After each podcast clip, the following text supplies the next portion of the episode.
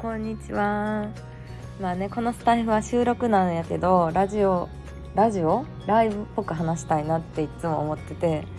あのリアルタイムで、えー、いろんなおすすめを紹介していきたいなって思ってるんやけどあのね最近見たドラマでめっちゃいいやつがありました。池井戸潤っていう方が、えー、書いた原作が元になってる「アキラとアキラ」っていう小説のドラマなんですけどめっちゃ良かったです斎藤工と向井治もうこの身長180超えイケメンの2人の銀行員の物語なんですけどこんなイケメンな銀行員いるかって感じなんですけどどういう話かというとうん同い年でまあなんかどこか似てる2人なんですけど全然さ生い立ちが違うのよこの2人はね。うん、1人は、まあ、大企業の御曹司でもう1人は親が、まあ、の工場の社長工場を経営してたんやけどあのもう工場が倒産しちゃって、えー、夜逃げ同然で家を、まあ、おじいちゃん家に転がり込んだみたいな過去があってまあそんなね正反対の2人なんやけど2人とも東大出てて東京中央銀行に就職をしてでまあライバル関係になるっていうよりかはまあそうだねそんな争うシーンとかは特になかったんやけど、うん、2人で仕事したりとかまあいろいろねあの意外なところでつながりがあったりとかして面白い話でした。そうそうそう。結構銀行の仕事って何やってるかって見えづらいけどまあ大企業のさ経営コンサルタント的な役割があるねんな。うん。お金を貸すってことはさその会社の経営が今後うまくいくかどうかっていうのを精査してうまくいくお金を貸すことによってうまくいくと判断したら融資するしそうじゃなかったら融資しないっていうのがあるからあのまあその規模のね銀行になると経営コンサル的な役割があるんやけどやっぱ会社員として働いてた時に見たらまた印象違ったなって思うところもあったりしてなかなか面白かったし本当に規模の大きい会社ならではの大変さっていうのもすごい伝わってきたというかうんなんか自分の責任だけじゃなくてさ働いてる従業員とかその家族の生計を守るっていうのもあるからいや本当にすごい重圧の中でさ仕事をしてるんやなっていうのを知ってほんまに面白かった。なんか面白かったですね。こういう社会派なドラマ好きなんですよ。半沢直樹とかもそうですけど半沢直樹好きな人はめっちゃハマると思います。結構難しい言葉とかも出てくるからその都度あの言葉調べたりとかあこれどういう意味なんやろうとかなんかこれどういうな何の意図でこれやってるんやろうとか調べながら見てたらそのドラマをね全部で9話なんですけど見るだけでめっちゃ勉強になったなっていう感じがありましたね。うん。なんだろうなどういうところが面白かったんかな。まあさそのねあの向井理の役がめっちゃもう超金持ち御曹司なんですよ幼少期子供時代中学高校時代とかなんか子役とかが出てきて成長していく過程とかも描かれてるんやけどあの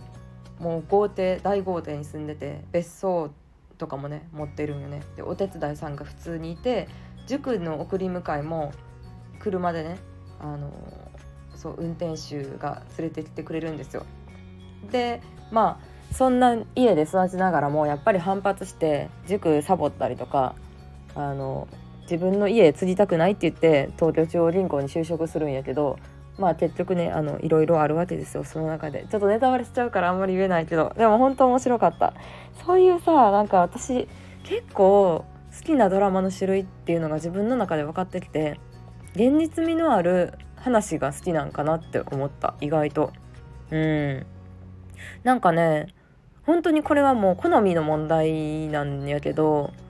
韓国ドラマとかめっちゃ流行ったじゃないですか。なんだっけ？なんだっけ？あえっ、ー、とえなんだっけ？忘れたけど韓国ドラマネットフリックスでめっちゃ流行りましたけどでもちょっと見たんですよ流行ってるものは基本何でもこう手を出してみるとか何で流行ってるんやろっていうのを知りたいから流行ってるもの何でもちょっとかじってみるんですけど韓国ドラマ自分的にあんまり合わなくて1話2話ぐらいは我慢して見てたんですけど何が面白いかよく分からなくて未だにあんまりハマったものがないんですけどあのそれはやっぱりなんか現実味がないからなんかなって思ってしまった。うん、本当の時点とか本当の出来事なんか実際のモデルがいるような物語が割と好きかな。うん。ハゲタカとかもめっちゃ好きでしたね。金融系の話とかも好きやし経営者が出てくる話とかも。うん。好きですね。あんまり日本のドラマって経営者がピックアップされることっていうのがないからそう。そのさ「アキラとアキラ」っていうドラマもワウワウでやってたやつなんですけどまあなんか大きな賞を取ったりとかして結構評価されたりするのでネットフリックスとアマプラで見れると思うのでね。よかったら見てみてください。なんか感想がねうまく伝わってる感じがしない。そう。2人がめちゃめちゃイケメンなんですけどそれだけじゃなくてなんかねあの男の人独特のライバル関係っていいですね、うん、女子にはない感じがまた面白いなって思ったり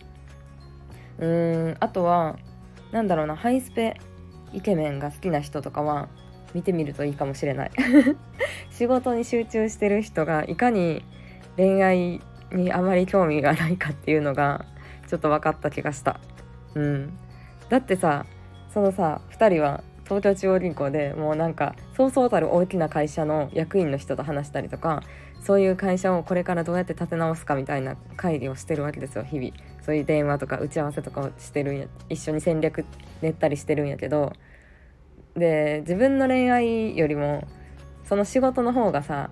社会に貢献できる割合がめちゃめちゃでかいしワクワクするんでしょうねきっと。うん、だからすごいモテると思うし彼女とかもすぐできると思うけど放置しちゃうっていう気持ちがちょっと分かった。から面白いなって思った。うん。そういうのを応援できる人と付き合いたいんだろうなきっとそういう人は。恋愛目線で見るとね。でまあそういう考えも知れるっていう意味でこのドラマめっちゃおすすめ。いや本当にいいドラマでしたね。面白かった。でもほん結構難しいから進展に見てないと分からへんしなんかしながら見るっていう感じじゃないし。うーんなんだろうな。用語とかも専門用語。説明はしてくれてるけどドラマの中やから。うん。